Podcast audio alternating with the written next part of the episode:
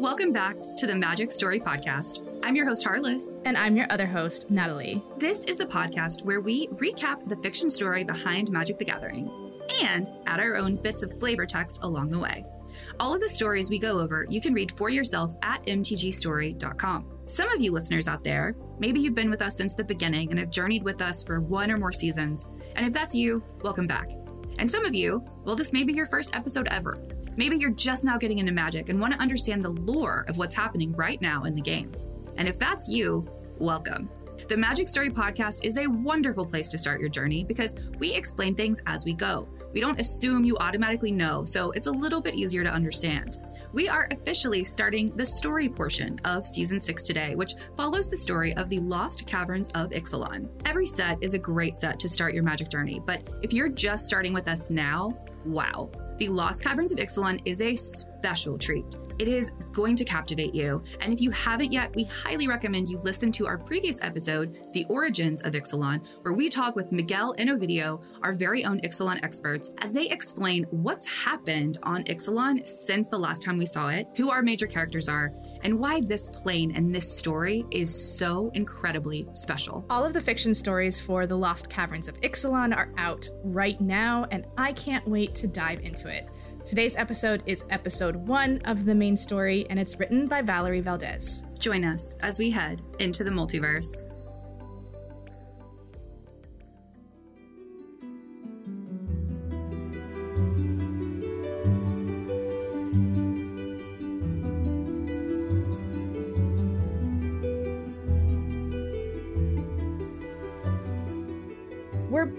Back with another season. I'm so excited about the season. Me too. I really am. I think um I think there's like so much treasure in this set and that is a pun and I mean that. But Pun intended. it's true.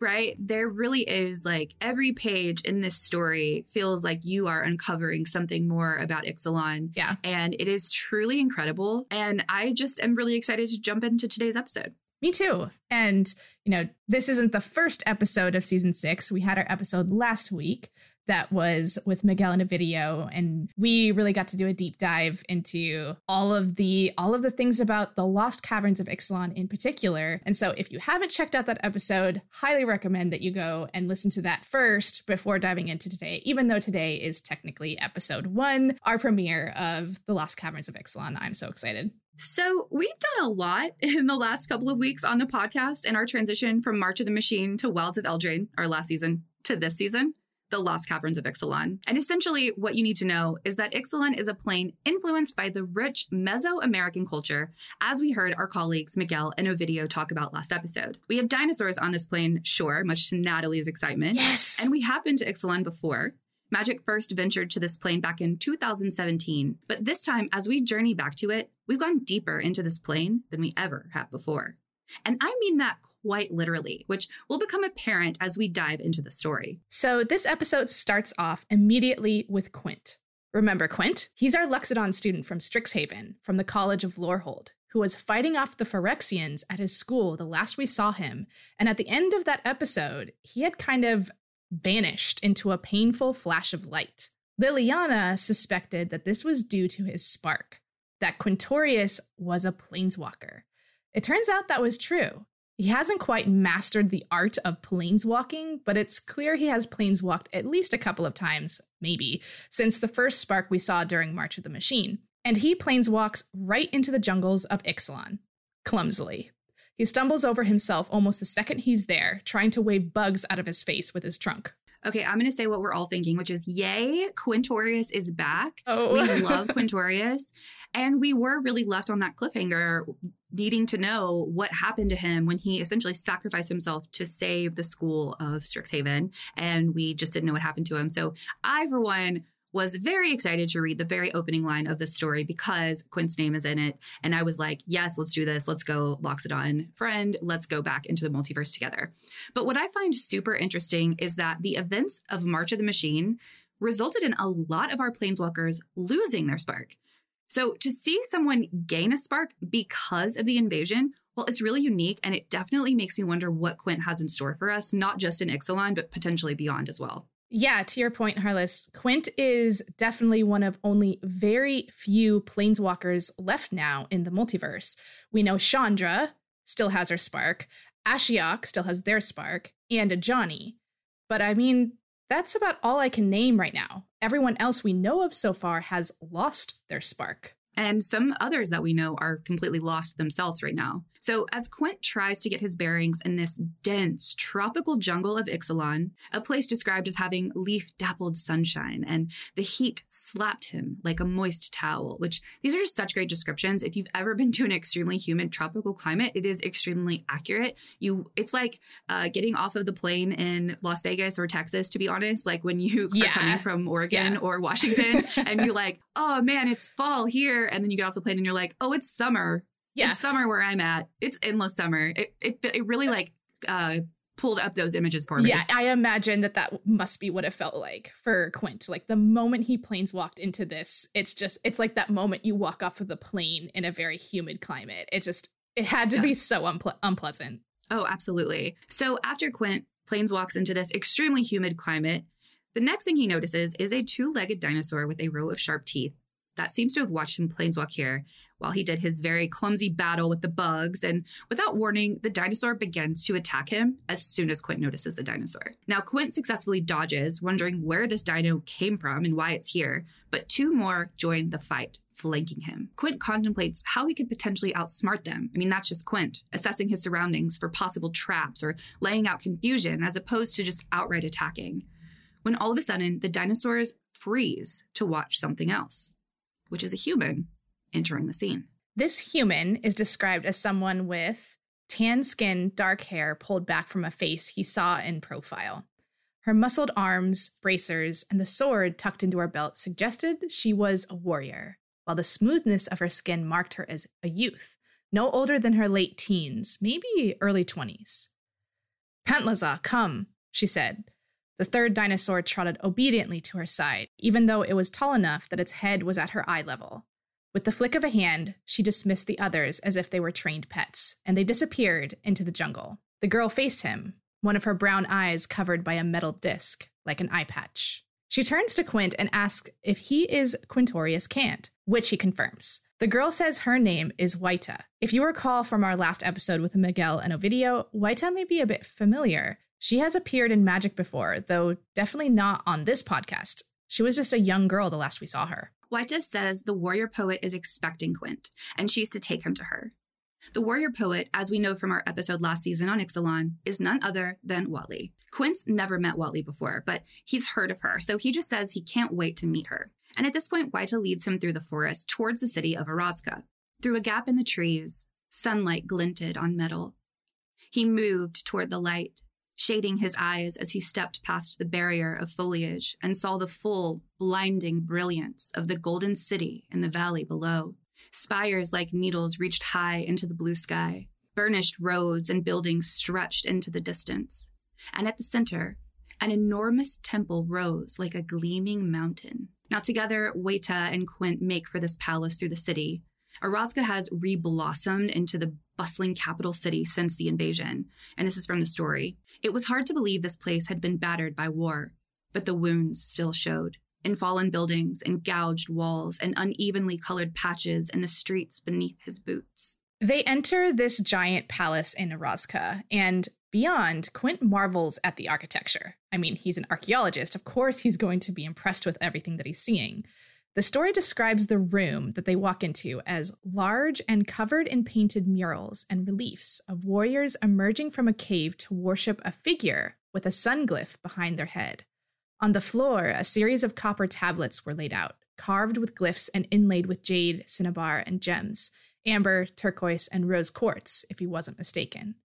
Along another wall, this one decorated with warriors fighting some impossibly tall bipedal creature a door made of gold and silver and copper stretched from the floor to the ceiling. Rectangular alcoves in the door suggested the tablets had been set into them. There are two women here in this room, Saheeli and Huatli. Quint has met Saheeli before, but this is the first he's meeting Huatli. Saheeli greets Quint in her usual cheery, warm self, and when she mentions she had to use an omen path in order to get to Ixalan, We understand immediately that she too has lost her spark like the other planeswalkers. And in case you missed an explanation, or maybe you're just now getting into magic and trying to get caught up with the story, omen paths are a recent phenomenon in the multiverse. They suddenly bridge whole planes together, kind of like portals, where they cut through what's called the blind eternities, which is what exists in between the planes. And it's completely lethal to anyone who wasn't a planeswalker before, anyway. And there are these rules of the multiverse ever since Urza, the very first planeswalker, that no one could traverse the multiverse except for planeswalkers who could use what was called their spark to walk between the planes and therefore like withstand the blind eternities. But the events of the recent invasion with the Phyrexians changed everything. Because of the effects of Realmbreaker and the Sylex, the multiverse changed. Planeswalkers lost their sparks, and the omen paths opened up. So we are experiencing this new phenomenon of being able to walk through portals to different planes just as much as our characters are. Now, we had seen Kellen walk through an omen path at the end of last season. Wonder where that led. Maybe we'll find out. So, as Saheeli and Quint begin to catch up, we pick up on the fact that Quint has been looking for answers regarding an ancient civilization called the Coin Empire. And there's evidence of them here on Ixalan. Also, Saheeli and Huatli seem to be working on an archaeological mystery here on Ixalan too. So, of course, they had invited Quint to help. Huatli explains that they're trying to open up the huge door in the room, which is sealed shut by glyphs. The glyphs themselves, the copper tablets laid out about them, form a poem, which suggests, based on Huatli's interpretations, would lead them into, quote, the birthplace of humanity and home of the gods somewhere beyond. And Quint says it best here. That's quite a claim. And he gets really excited, a trumpet escaping from his trunk, when he points to the tablets and exclaims they look just like the coins from his lost coin empire.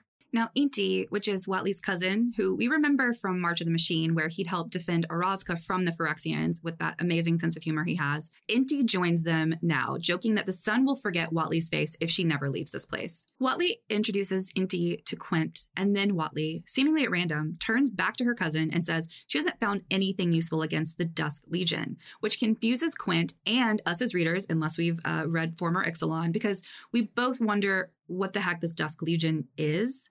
And apparently, finding a weapon against the Dusk Legion is something the Emperor wants badly, enough that he's willing to bash down the ancient door, sealing them from the supposed answers. But the idea of bashing down the door, a priceless artifact, absolutely horrifies Quint. However, no one agrees they should bash the door down. They will just have to figure out the poem or riddle of the glyphs in order to open the door. And Huatli thinks that once they open the door, there will be a journey ahead. It's not just going to open into what they're looking for. Huatli and Saheeli part ways. Saheeli returning to her. No. right? Like already we just got them together. yeah. Temporarily, I promise. So Huatli and Saheeli temporarily part ways. Saheeli is returning to her workshop where she's apparently artificing fire breathing dinosaur constructs because, of course, she is. Of course. Why wouldn't she? Is she Saheeli? She blows a kiss to Huatli before she leaves, and Huatli is blushing when she turns back to Quint. I was just like, "Aw, um, that's really cute." And and Huatli asks Quint if he's ready to begin. So at this point, we switched perspectives to a character named Malcolm. And if you remember from our last episode, we did talk about Malcolm a bit. He's a siren, so he's mostly human-looking, but instead of arms, he has massive ivory feathered wings, and he's a pirate with a group called the Brazen Coalition. And he's the official emissary for a place called Downtown with a capital D, which is a nickname for a mine Malcolm has businesses in. And it's kind of cheeky, right? Because downtown is like you go down into the mine shafts, and that's kind of where the name comes from. Yeah, it's, it's a pretty clever nickname.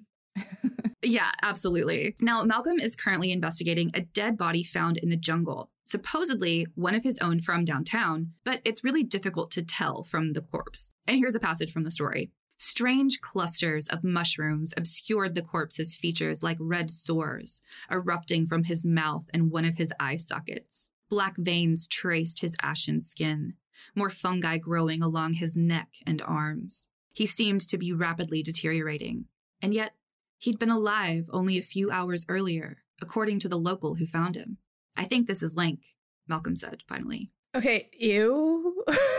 Sorry. Yeah. Ooh. yeah, big ooh, big ooh. Some of the we this, can't get away from it. Yes, like I this reminds me of when we're describing like the Phyrexians, right? Where there was just like kind of this body horror about these, you know, mechanical appendages that were sticking out of organic matter and it's all like sinew and bone and and metal and it was like really gross on some of the descriptions.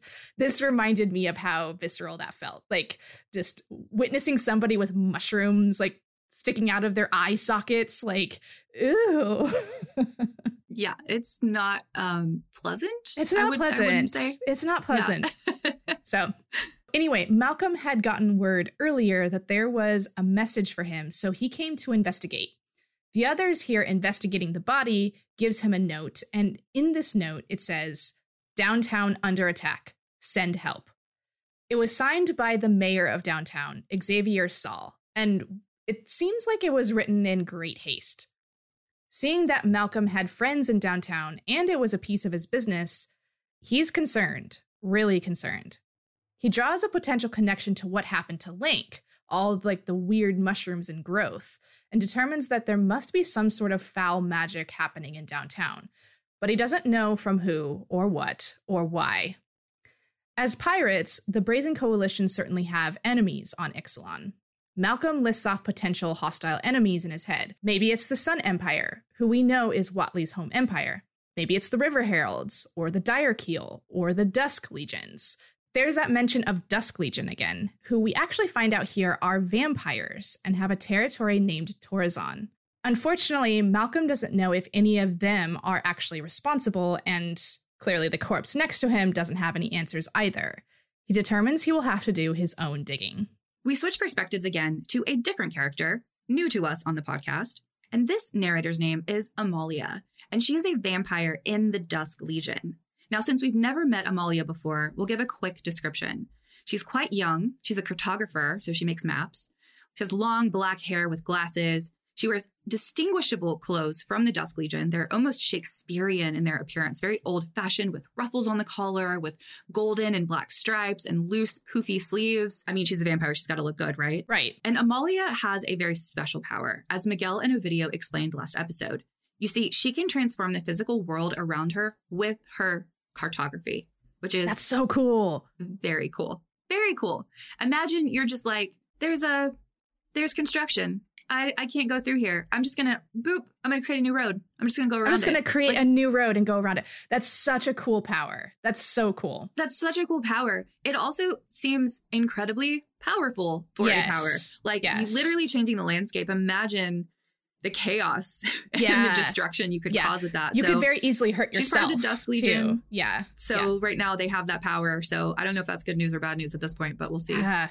So Amalia is hearing this disconnected voice whisper out to her, Come to me. It seems to say it over and over again, just to her, and she has no idea who is saying it or where it's coming from. And she's having these visions too, and she's seeing different places. At one point, she sees a sea of sand, and then it switches, and she sees waterfalls of lava deep within a cavern. And then it switches again, and she sees a round golden door etched with sigils. And then all of a sudden, she breaks from these visions, where she bolts upright in her saddle. She is with a procession of Dusk Legion vampires on the move, on an expedition. One of the vampires in their group, the commander of their protecting soldiers, his name is Clavileño, had stopped her from falling from her saddle while she was in her visions. Now, Clavileño is an interesting character. He doesn't come off all that friendly to her, even though he did just help her. All that friendly to anyone, really. I think is maybe a better way to say that, right? Like he is just super. He's he has his own agenda, like right yeah, from the beginning. You yeah, he really does. He really does. He's very um he's very solitary. Is is what I is what I pick yeah. up on. He's like he's he's he's very much there for his own purposes, for his own reasons but he is loyal to the expedition. So he is going to help. He's loyal to the vampires. Yeah, he's loyal to the vampires. He's going to help protect this expedition, but he's just an interesting character because I he doesn't come off very friendly to like anybody. no, it's interesting because we see a lot of leadership skills in people like Huatli when they are with their people, and with him, it's very much like an expected respect right? Uh, instead of it being like this earned seeming thing. Like I, am sure, I'm sure he earned his position here, but he wants you to know that he deserves to be here. Yeah. Is kind of the vibe. That's how I pick up on it too. Yeah. So, Amalia comes from a protected family estate, and she came on this expedition yearning for adventure and for the answers to her visions. It was easy to dream of adventure surrounded by books and peace, she thinks. Much harder to savor it when tiny worms hanging from invisible threads fell into her collar, and dinosaurs sprang out at her from the green, and storms tried to soak all her maps every afternoon as regularly as the chiming of a clock.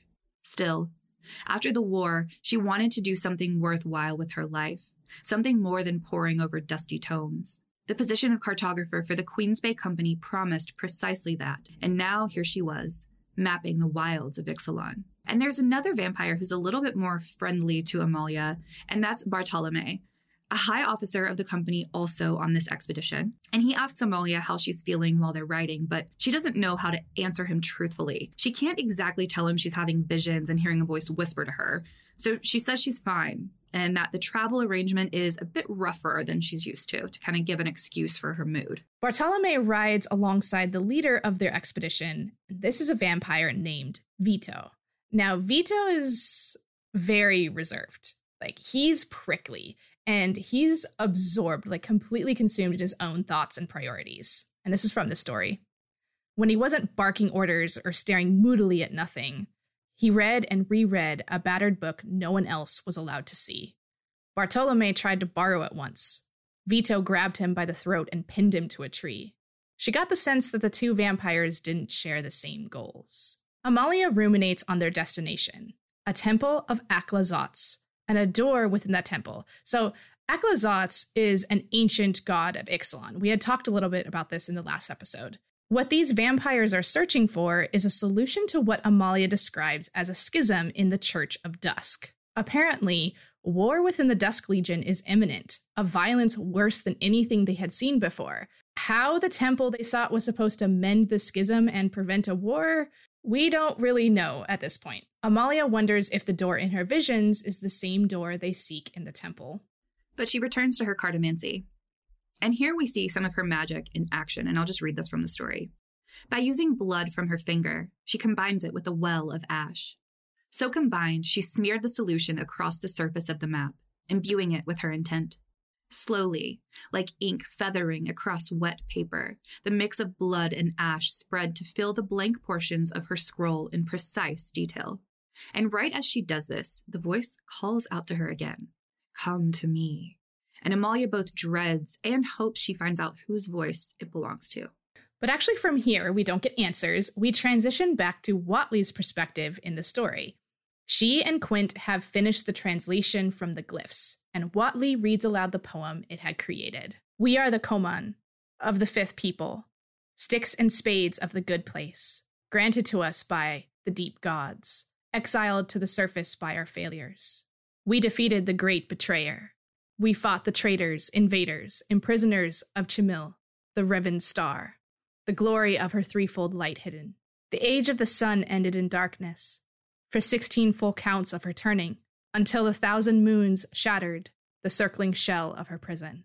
So Huatli clarifies some of Quint's questions regarding these verses. This poem is saying that there was, at some point, 320 total years of darkness, something that to the Sun Empire is just horrible to imagine. How could anyone imprison a god? Huatli asked. This is the god you believe is like yours? Quint asked. Yes, Huatli said. Ours is the threefold sun, though we never called them Chimil. She closed her eyes. It may be heretical to think they are the same. Quint made a shrug like gesture with his trunk. The mysteries of the planes are never ending. New discoveries often rewrite old histories. And Quint asks about the part referring to the golden door of the gods. And Huatli doesn't think it's referencing this very door they're trying to open, but rather another further beyond it. And it's clear what awaits them beyond is quite an expansive, kind of hidden kingdom of sorts. But they need to figure out how to open up the door in this room before they can proceed. And Quint, of course, is now full of ideas. Huatli examined the door. The tablets containing the poem had been embedded in the metal when they were found, but she'd quickly discovered they were removable. Behind the tablets were faint glyphs, one per tablet recess, each a single word. Have you replaced the tablets in the order you found them? Quint asked. Yes, that didn't work, Huatli said. Perhaps a verbal command, Quint suggested. I opened a similar door by reciting part of the Canticle of Jed. The what? It's an important Loxodon story. Never mind. It was just an idea. What could I recite? Huatli mused. The poem? Quint asked. Huatli frowned pensively. It's quite long, and my pronunciations of the old tongue might not be correct. You have a point, Quint agreed. He flipped one of the tablets over. Interesting that there are symbols on the door, but not on these. Huatli examined the door's glyphs again. Warrior, leaf, farmer, shadow. Simple, common words. None of them matched the glyphs on the various tablets. She read through the poem one more time, looking for patterns she might have missed. Finally, Huatli exclaims she has an idea. She matches the lines of the poem with the symbolic glyphs. So the tablet with the line, We fought the betrayers, slides into the relief with the symbol of the warrior on the door. And she does this for all 20 verses and glyphs. Huatli placed the tablet with lost branches of our tree with the leaf symbol, then sticks and spades of the good place with the farmer symbol, then the age of the sun ended in darkness with the shadow glyph. On and on she went until all the tablets were slotted back into the door. A whisper of magic touched her fingers, and the space around each tablet glowed softly. The glow spread to the edges of the door, and with a deep bass note, it cracked open. That is such cool magic. Like deciphering a poem is a perfect riddle for Huatli, the warrior poet, to solve. Yeah. And I don't know how long warrior poets have been a part of Ixalan culture, but it makes sense that they would have gone back for a long time and that there would have been a poet or a warrior poet in place to solve such a riddle in the future. So yeah. I think I just I, I'm just piecing that together. I'm totally speculating that, but I think that is really pretty. It's really sweet. It's really nice to think that like it's just a piece of their culture to be able to utilize the poems that they use with their warrior poets in like actual rhymes and riddles in keeping a door closed. Like I just thought that was really cool. Yeah, me too. This uh, you and I were thinking on the exact same page, Harless. Like I got chills reading this because it seemed like a perfect thing for the warrior poet and it made me wonder how far back warrior poets actually go on Ixalan, right? So um like yeah, yeah. yeah. I mean, she has she's so clever, right? Like Huatli is so clever. Like she think about the juxtaposition of being a warrior poet. Like someone who's really good with words and also really good with their actions is really that's that, powerful. Those yeah. two things don't live together peacefully always, right? They can they can tend to push against one another. Like action sometimes wants to take action before words can have a chance to form, but with this one, it, it just makes perfect sense and it's really beautiful. It was it was like anyway, it was. Sorry, it, I didn't mean to derail. No, it was like it was made for Huatli. I totally agree. And so, anyway, back to the story. Um, so after the door opens, Huatli, Quint, and Wayta descend into the sloping, cold, dark tunnel beyond. And I'll read this from the story. At the bottom of the tunnel, they found a room large enough to fit a pyramid inside. A row of corpses crouched on the ground in front of the tunnel entrance, wrapped in linen cloth. Strands of jade and cinnabar beads hung from their necks, and strips of bark were tucked into the bands wound around their eyes. They seemed to be warriors, their weapons resting near their bony hands, though their armor was different from what she and Wayta wore. Beneath their burial linens, their bones glowed a faint pinkish purple in strange patterns that throbbed with magic. Also, here in this room, there's remains of a massive, and I mean massive, humanoid creature with horns that brush the ceiling. Yes, you heard that right. With horns that brushed the ceiling. Spears bristling its body look as small as arrows. Their metal shafts snapped in half. Rust colored armor encases its body with curves and gaps like something between a skeleton and a cage. Huatli says this thing is bigger than the largest dinosaurs, except for maybe Zacama and they have no idea what it is. Quint concludes that it likely killed the people living down here, but why were they fighting to begin with? In order to find the answers, Huatli says they have to delve deeper into the ruins. So for now, they return to the surface room in order to prepare for such an expedition. Clearly, this underground place is massive. And Huatli actually runs across Saheeli in the surface room and is relieved to see her after the visions of death in the underground of the caverns. Huatli explains to her what they found below and tells her that she will be leaving on the expedition to find out the answers below soon. So she and Saheeli leave to be alone before they have to part ways, which, oh, I Again. Want them to part ways. Why can't they just be together? Yeah, yeah. so from here, we actually transition back to Malcolm, our siren pirate. And he is now in downtown, the mine that is just a maze of pulleys and cart tracks and layers of wooden buildings underground. In the height of its operations, downtown was clearly bustling, full of movement. But right now, all of the lamps and candles were dark, and downtown was empty, except for him and the people he brought with him to help investigate what happened. One of his companions is Breeches, a goblin. He has bluish skin and wears a three corner pirate hat, all decked out in gold earrings and bangles on his arms. He also speaks in all capital letters in the written story, so I always imagine him having like a really loud, yelling, raspy voice. Oh, absolutely. Oh yeah. Me too. Like, like, every time every time he says something, I just immediately my head was like it was like, like uh, absurdly loud. It. Yeah. it's so loud. It's so loud in my head. And yeah. it's so funny because he literally is it's all caps everything he says and he doesn't speak long sentences. It's usually two words yeah. total. Yeah. And it's it's really characteristic of Breeches is uh is these, these it's so very charming. short sentences it's that so are charming. screamed out. Yeah. And so anyway so it's very pay attention to me. I'm yeah, talking yeah. which i appreciate. So to malcolm Breeches yells all gone and malcolm agrees. That was a great that was great natalie. That was a great malcolm. I mean Breeches that was a great breeches uh, okay. As Malcolm breeches, that's so. I'm so glad you did that. I'm so glad. If you didn't do it, I was going to do it. So I'm really glad you did it. All right. So as they look around the mine, it seems like everything was just kind of abandoned in the middle of operations. There are carts full of raw ore in the middle of the track, some of them overturned. There's sorting tables that have chisels and brushes on them, as if their users were just about to return from a break and the doors to the dormitories stood open, beds rumpled as if hastily abandoned.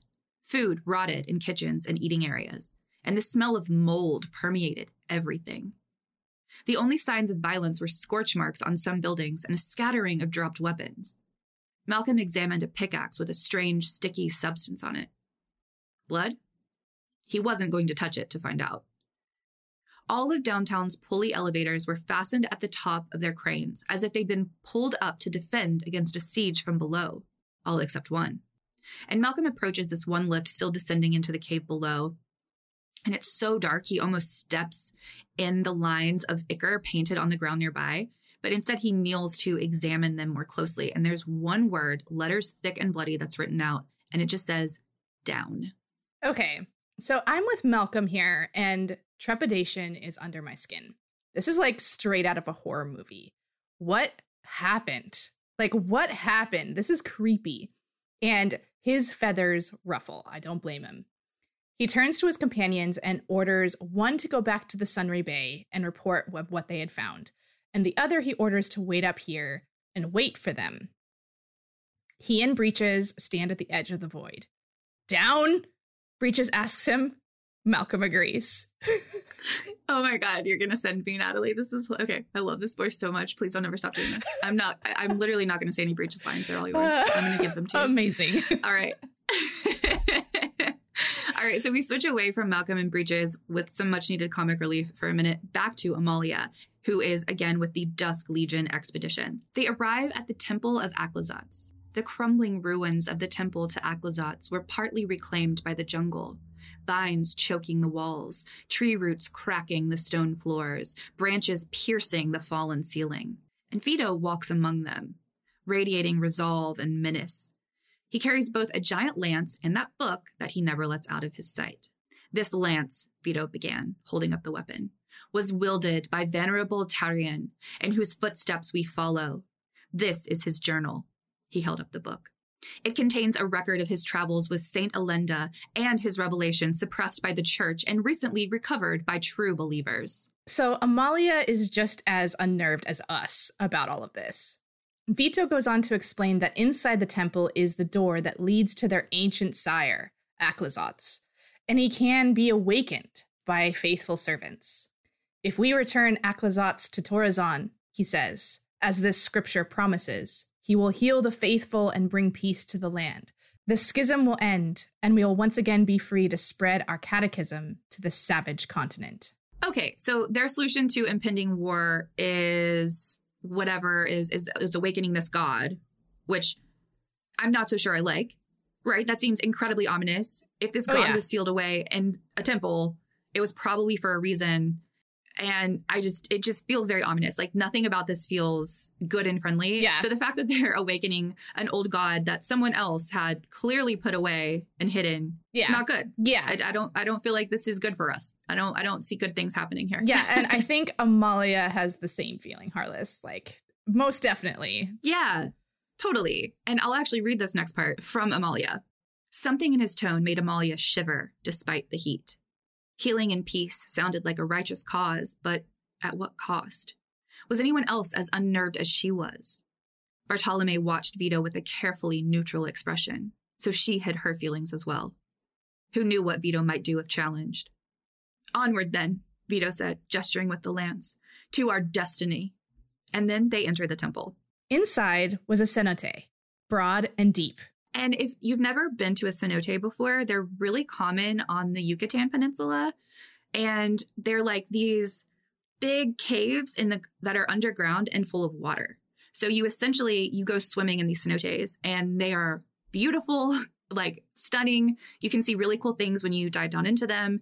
Um, but you also just like even just standing on top of them, looking at the water, they're absolutely stunning. They're usually like a really beautiful blue or a greenish blue, and they can be really dangerous because people will dive into them and sometimes never come out. Like there's a lot of famous cenotes that are known for like you dive in, you have to be really careful or you might not come back up.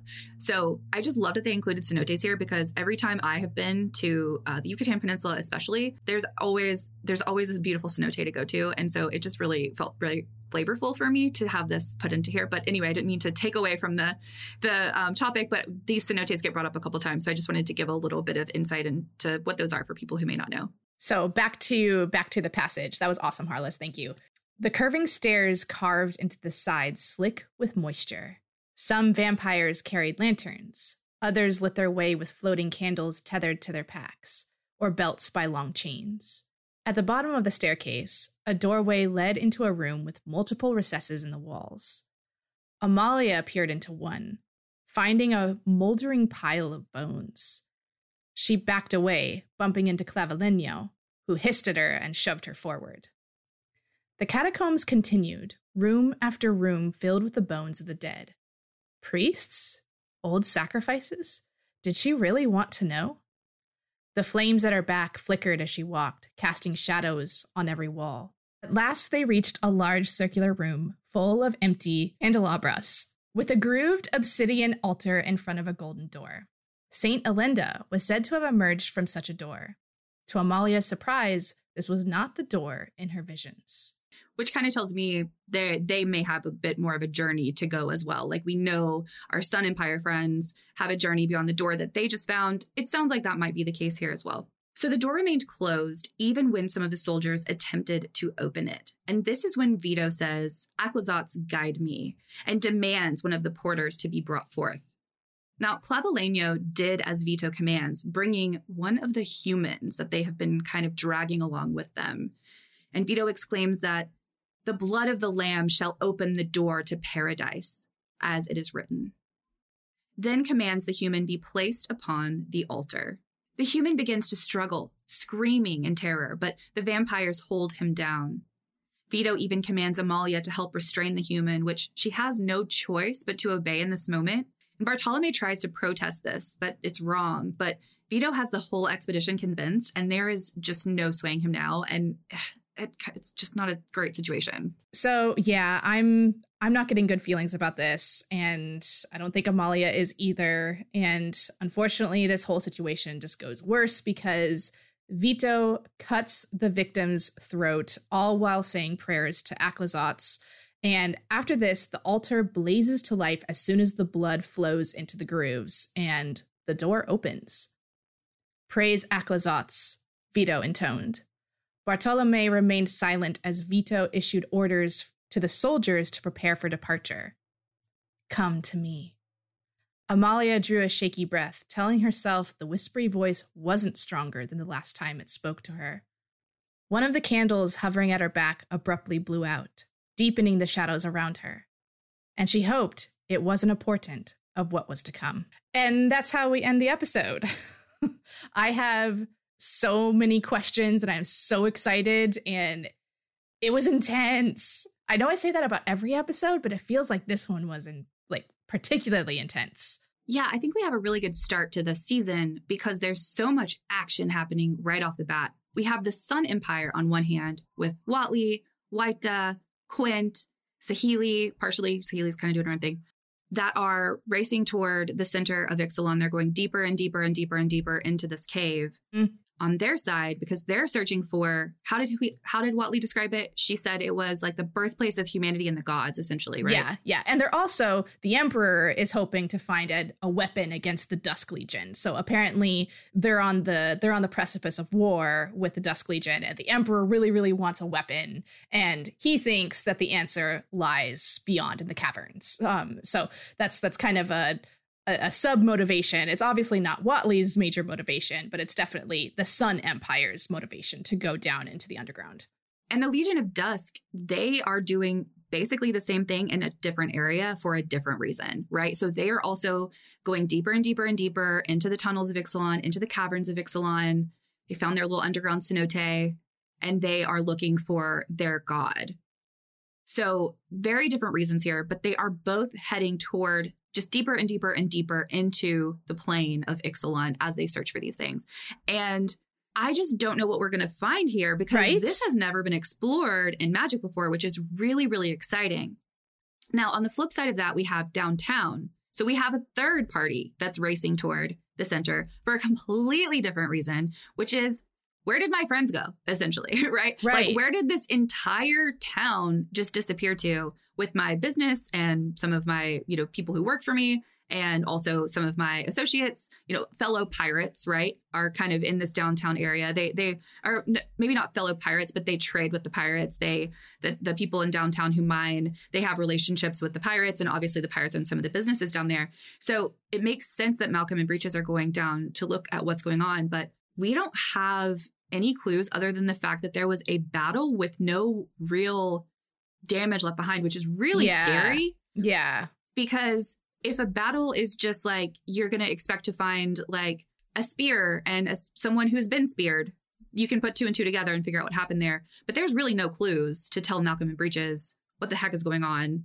mm-hmm. with downtown and its missing residents. Yeah. And I can't help but feel for, I really like Malcolm as a character, and I can't help but feel for Malcolm because he is a siren. He has these glorious white feathered wings. He can fly. He has super hearing, and he's going underground where he can't yeah, utilize any of those strengths. Right. So he is yeah. he is going to a place where he is the most vulnerable um, that he could possibly be. So I am worried for Malcolm. And and I think obviously something bad happened to downtown. And and Malcolm knows it. And I'm kind of glad that he has his companion Breeches with him because at least he's not going alone. And I love Breeches. He's such a comic relief character. Um, He's so funny. I, I, can't wait to explore. We'll get to more. see more Breeches. Yeah, yeah, yeah. Exactly. We're gonna get to see Breeches more in the season, uh, and he's really delightful. But th- the two characters I really want to end on are Wayta and Amalia because we have two very young women, teenage to 19, maybe early 20s for both of them, very young.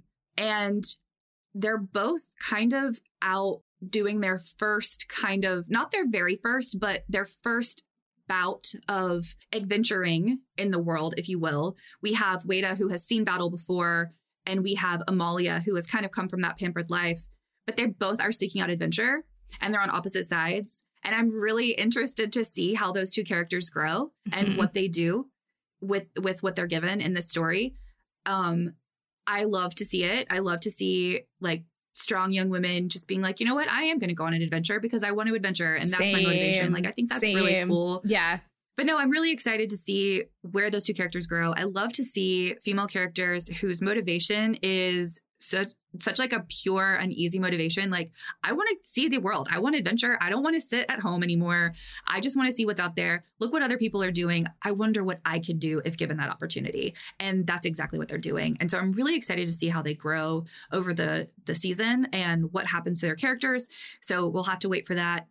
And then, you know, our returning characters, Huatli, Saheeli, Quint. Oh my gosh. I was so, excited, so to see Quint. I'm so glad that he's back. And one of very few planeswalkers. And and I think uh Quint is super excited for this archaeological adventure where he gets to go into a very ancient and very special place of Ixalan that no one has seen. No one in the recent memory of Ixalan has seen. So I think it's anyone's guess on what they're going to find. I want to know what they're going to find. I'm really excited to dive into Quint more. And this is a tiny, tiny spoiler for coming going forward. But what we're going to see Quint come up against in this season is his love for archaeology and his love for uncovering hidden things kind of meeting the reality that he's not from this plane and that this isn't his story to tell. So I'm really excited for us to dive into that as well. I think it's really an important part of the story, but it's really interesting to see Quint deal with that. So we'll have to see how he does when we get there. But I just wanted to plant that seed so we can all start thinking about it. Quint is not from Ixalan. He's a Loxodon. You know, the last thing he discovered was of the Loxodon people, and he had every right to yell about it and tell the world about it because it was his people. And in this case, you know, if he does find stuff, it doesn't really belong to him. So we're gonna we're gonna see him struggle with that a little bit, and uh, I wouldn't say struggle. We're gonna see him learn and be educated a little bit in the story, which I'm really yeah. excited about. Yeah. Well, we will just have to wait and see what these adventurers find beneath Ixalan in our next episode.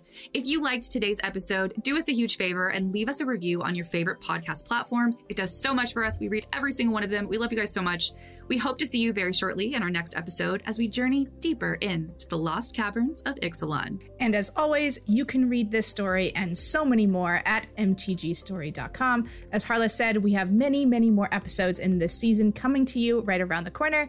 But until then, have, have a, magical, magical day. day.